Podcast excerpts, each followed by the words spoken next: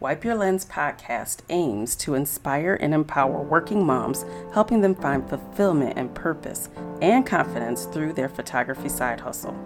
Whether you're just starting out or seeking guidance to take your existing photography business to the next level, this podcast will be your trusted companion, providing guidance and encouragement every step of the way. So get ready to unleash your creativity, embark on entrepreneurship while capturing beautiful moments with the blessings of strong faith family, motherhood, and business ownership. So go charge those camera batteries, grab a cup of coffee or a glass of wine, and your pen and paper, and let's get started. Greetings, everyone. Welcome back. This is Kim Steward, and this is Wipe Your Lens podcast. We are on episode number seven, and the title of this is Discovering Your Niche Finding Your Unique Voice in Photography. So, before I dive in, I just want to tell you about my week. I was listening to a podcast and it was of a another Christian photographer and he said something I didn't like so much. Now, mind you, when you are listening to podcasts, you're not going to agree with everything. You're never going to agree with everything. And I really did not agree with something that he said. He was talking about those photographers out there that have a business in photography and also work a different a regular job. And he quoted a scripture of Matthew 6:24 stating that no man can serve two masters for uh, really I think he stopped it there but the whole scripture says for either he will hate one and love the other or else he will hold to one and despise the other.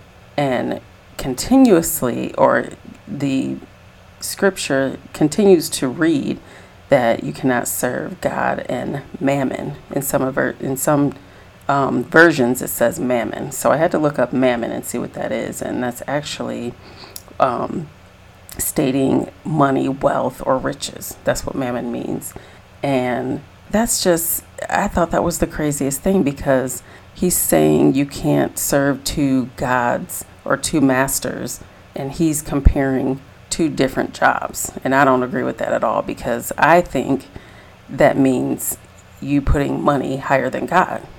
You can't serve two gods or two masters, meaning God is the one and the other one is whatever it is that you are idolizing or putting ahead of him. So I just thought that was crazy. And I did not like it. And it made me feel a certain way too. Like, how dare you say that? Because, you know, I do love my job. I, I enjoy what I do but my passion is photography and I love what I do there as well. It brings me joy, it lights me up, and it's just an extension of who I am. And for him to say that, oh, I was just like, uh uh-uh, uh, that's not right. So, anyway, I just had to put that out there. So, remember things that you hear, and people are always going to say something, and it's usually people that are the closest to you um, that don't support you, some of your friends or family members that don't support the things that you do, keep on going because there will be others that will support you, and it's just amazing when they do. And as for that, let's get on to finding your niche and your unique voice in photography.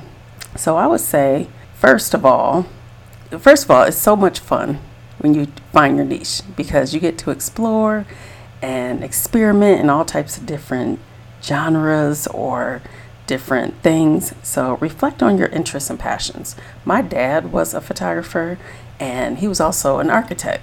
So his passion with photography was architect photography. He loved landscapes, buildings, cool looking buildings, weird looking buildings, things like that. That's what he liked to do.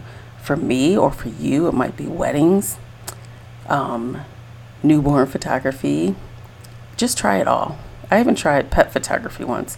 Now, it's a difference of pet photography or bringing your pet to your family session because um, I tried to take pictures of my friend's cat one time and I was all over her apartment trying to follow the cat and it was scaring me at the same time because Gracie was like jumping around everywhere and I'm trying to get some good photos. I got some good photos, but yeah, that didn't work. And then I had uh, coworker that brought a dog over, and the dog wouldn't sit still for nothing. Even with a treat in my hand, it just didn't work. So try different things and see what you like. Um, the first time I did a wedding, I didn't want to do it because I had never done a wedding before. But once I did, I was hooked. It was so enlightening because I had been a bride before. So that helped to know a little bit about weddings. Of course, I researched it all beforehand, but having been a bridesmaid, uh, many a bridesmaids, I've been, I don't know how many times I've been a bridesmaid. So having that behind the scene knowledge of being a bridesmaid, even a maid of honor and matron of honor, I pretty much knew what to expect and knew what came next. And as a wedding photographer, you almost become, especially if they don't have somebody that's um, a wedding planner that's taking over and telling the bride and groom and the guests what to do and what's next, you become that person. And it's if you like that, then it's really fulfilling. My husband and I even tag team doing weddings, and that was pretty cool. That was a long time ago, but it was pretty cool because we knew a lot of behind the scenes of what goes on, having you know been in the bride and groom position. So it's it's really really cool. But newborn, if you're patient, um, newborn photography could be for you. And if you love kids, I actually didn't really get much into senior graduation photography until my kids were in high school because I could relate a little better to the teenagers and things like that. So, research and explore these different genres, familiarize yourself with them. Um, there's, like I said, portrait, landscape, street, wildlife. Now, let me tell you about street photography. street photography is really fun if you want to put yourself out there and try it. Um, we live in Daytona Beach, and every year, twice a year actually, we have what is called Bike Week or Biketoberfest. And all these bikers come from all these different states and places, and they come out and they look like, um, I mean, it's different. They'll be in chaps.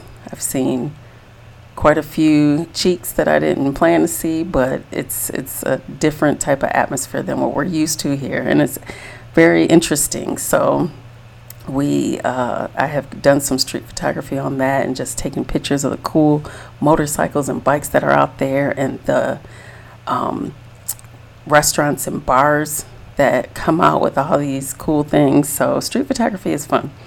But you have to remember that when you're doing landscape, street photography, wildlife, um, what else?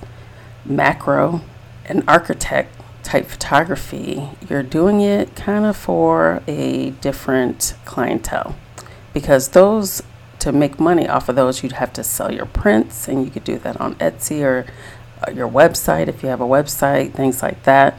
It would be different because people aren't paying you to take the photos in the first place. So you would have to um, do your business a little bit differently and of course with street photography if you plan on selling those photos you would have to get the person's um, permission first. You have to have a, yeah, you have to get their permission. That's a whole nother show though. So analyze your past work. Look at your past work and see what really lights you up. What have you done before that really lights you up and gets you excited, brings you joy, and work on that. Besides just experimenting on new things, getting different angles, getting, you know, just having fun with it, don't be afraid to step out of your comfort zone and just try different techniques. Attend a workshop or a class or a course to try to get your um, creativity going and see what it is that you want. And another thing you can do is ask for feedback and critiques. Of course, like I said before, you can go ahead to the show notes and join my free Facebook community It'll be a community where you can post some of your pictures or any of your pictures and get a critique, get some feedback. Um, you can ask other photographers how they do something and how they did it or whatever it is. And that should be great encouragement and insight for you. So once you do all that, that's when you can start narrowing down your focus and get your niche it should be easy actually. It'll be fun and easy because you will actually have a hard no or a definite yes with some of these. Like with um, the pet photography, I just wasn't patient enough and I didn't have the skill to kind of calm these animal, animals down. But when they're with their family and a kid or mom is holding them, it's wonderful. And I, I think of that as family photography anyway. But pet photography is a little bit different, even with newborns, because newborns are unpredictable. And you know you don't know if they're going to be up crying or if they're going to be asleep the whole session. It's um, you really have to have some patience. So it's different.